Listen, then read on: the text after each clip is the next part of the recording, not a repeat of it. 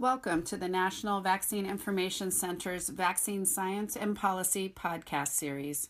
These podcasts are from previously recorded and referenced commentaries and articles produced by NVIC, a charitable nonprofit organization. My name is Barbara Loe Fisher. My son was injured by DPT vaccine in 1980, and this is a commentary brought to you by the nonprofit National Vaccine Information Center. You can read this commentary on nvic.org where there are live links to all references. Well, it's that time of the year again, when drug companies, doctors, government officials, and media conduct a national advertising campaign to sell flu shots to every American. You can't pass by a pharmacy, enter a supermarket, shop in a big box store, or catch a plane without seeing the flu shots for sale signs trolling for customers. The pharmaceutical industry is cutting out the MD middleman and going straight for the gold in places where we shop for toothpaste, clothes, and food. Even on the evening news, flu shot commercials are becoming as frequent as political campaign ads. Up until the year 2000, flu shots were not recommended for everyone. Back in the 1990s, doctors were telling seniors over age 65 and younger people with chronic illness to get vaccinated. Now, doctors at the CDC tell every man, woman, and child over six months old they need an annual flu shot, and it is okay for healthcare workers to be fired if they don't get vaccinated every year. In the states of Connecticut and New Jersey, mandates are already in place that force parents to give their six month old babies flu vaccine or be banned from daycare.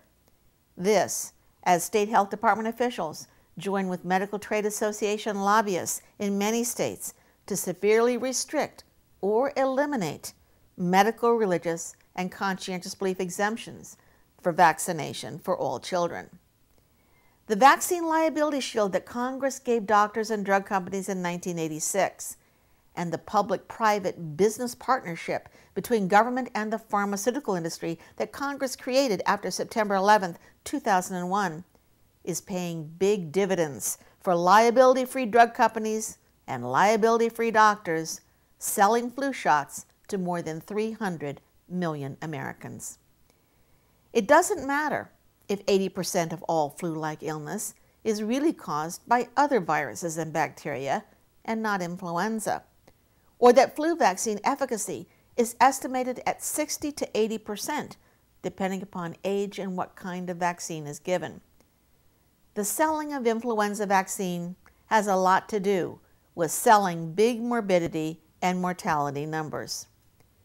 So, how bad were those numbers in the late 20th century to justify government taking a no exceptions cradle to the grave approach to flu shots for every American in the 21st century? Let's take a quick look at the hype versus the evidence.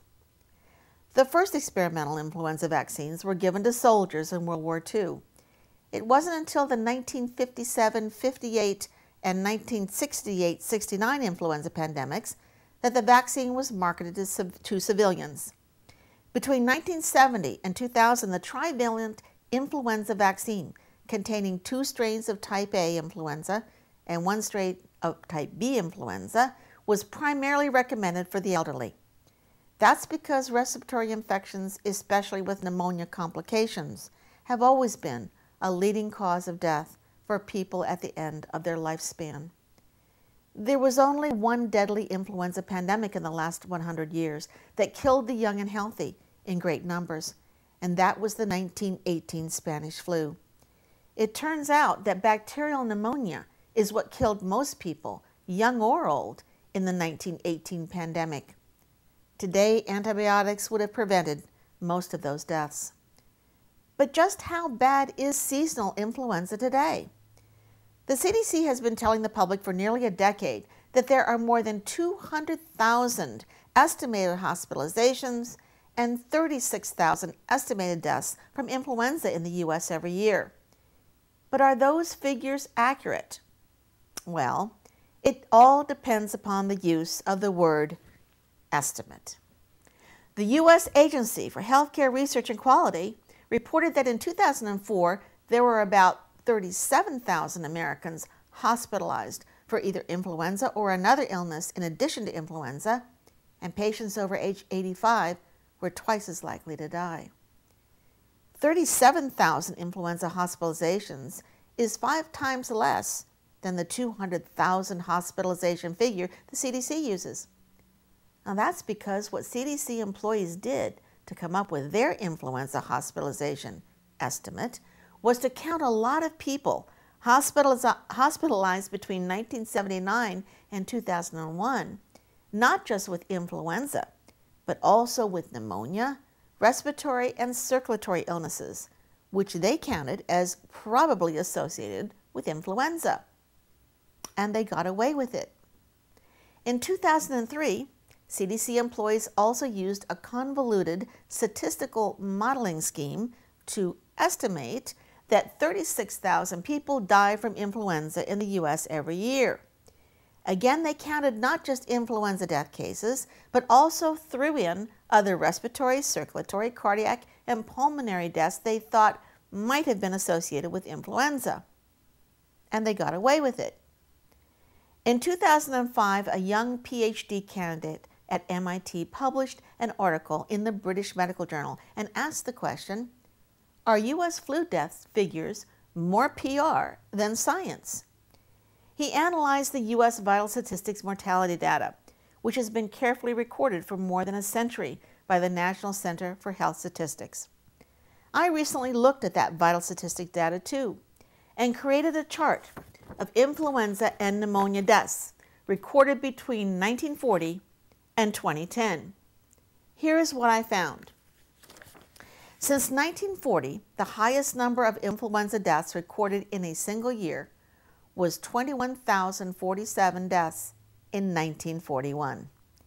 In fact, the mortality rate from influenza was not rising in the late 20th century, as the CDC employees have alleged, it was dropping. There were only between 600 and 750 influenza deaths recorded annually between 1995 and 1997. The most influenza deaths recorded in a single year since 1979 was about 2,900 deaths, and that was in 2009, the H1N1 swine flu pandemic year. But that didn't stop CDC policymakers, along with drug company and medical trade association lobbyists ever present at the policymaking table, from using inflated influenza hospitalizations and mortality estimates to justify expanding the influenza vaccine market. In 2000, CDC policymakers voted to expand flu shot recommendations to all healthy Americans over age 50. Out of a population of 300 million, there were 1,726 recorded influenza deaths that year. In 2002, CDC voted to add all healthy babies from 6 to 23 months old. There were 727 recorded influenza deaths that year. In 2006, CDC voted to recommend flu shots for all healthy children up to 5 years old, as well as all healthy pregnant women in any trimester. There were 848 recorded influenza deaths that year. In 2007, CDC voted to add all healthy children up to eight years old. There were 411 recorded influenza deaths that year. In 208, CDC voted to recommend annual flu shots for all healthy children up to age 18 years. There were 1,722 recorded influenza deaths that year. In 2009, the Secretaries of Health and Homeland Security declared a national emergency because they said pandemic H1N1 swine flu was sweeping the country and tens of thousands of people could die. Liability free drug companies were told to rush an experimental swine flu vaccine to the market. In 2010, a year when there were 494 recorded influenza deaths, the CDC officials finally reached the ultimate goal of their long game. They told doctors to give annual flu shots to every American healthy or not, from the year of birth to the year of death. And they got away with it. They got away with it because the CDC does not require states to, quote, report individual seasonal flu cases or deaths of people older than 18 years of age. That's right. The CDC is not actually asking for the information they need to accurately assess influenza morbidity and mortality in the U.S. It would be funny if people weren't actually losing their jobs or being denied daycare or becoming paralyzed by this no exceptions flu shot policy. Today, the global market for seasonal influenza vaccine is $3.6 billion, and forecasters have recently reported that the U.S. is the single biggest and most profitable market in the world. They say the huge U.S. market is, quote, driven by price increases and high vaccine coverage rates generated by the 2009 influenza pandemic and the government's, quote, universal flu shot recommendation in 2010. They add that, quote, campaigning by U.S. authorities will continue to drive up flu shot sales. Meanwhile, doctors at the CDC now quietly admit on their website that, quote, CDC does not know exactly how many people die from seasonal flu each year. Well, having gotten that cradle to the grave flu shot recommendation firmly in place, they are now backing away from the 36,000 influenza death figure. CDC now says that, quote, only 8.5% of all pneumonia and influenza deaths and only 2.1% of all respiratory and circulatory deaths are influenza related. You can almost hear those liability free drug companies and doctors laughing all the way to the bank. Go to nvic.org to learn more about influenza and the vaccine. It's your health, your family, your choice. Before you take a risk, find out what it is. To learn more about vaccines, diseases, and the human right to informed consent, visit nvic.org, the website of the nonprofit charity, the National Vaccine Information Center. Since 1982, NVIC has worked to prevent vaccine injuries and deaths through public education and to secure informed consent protections in U.S. vaccine policies and laws.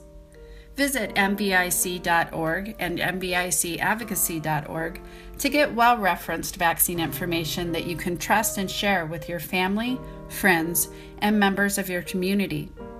It's your health, your family, your choice.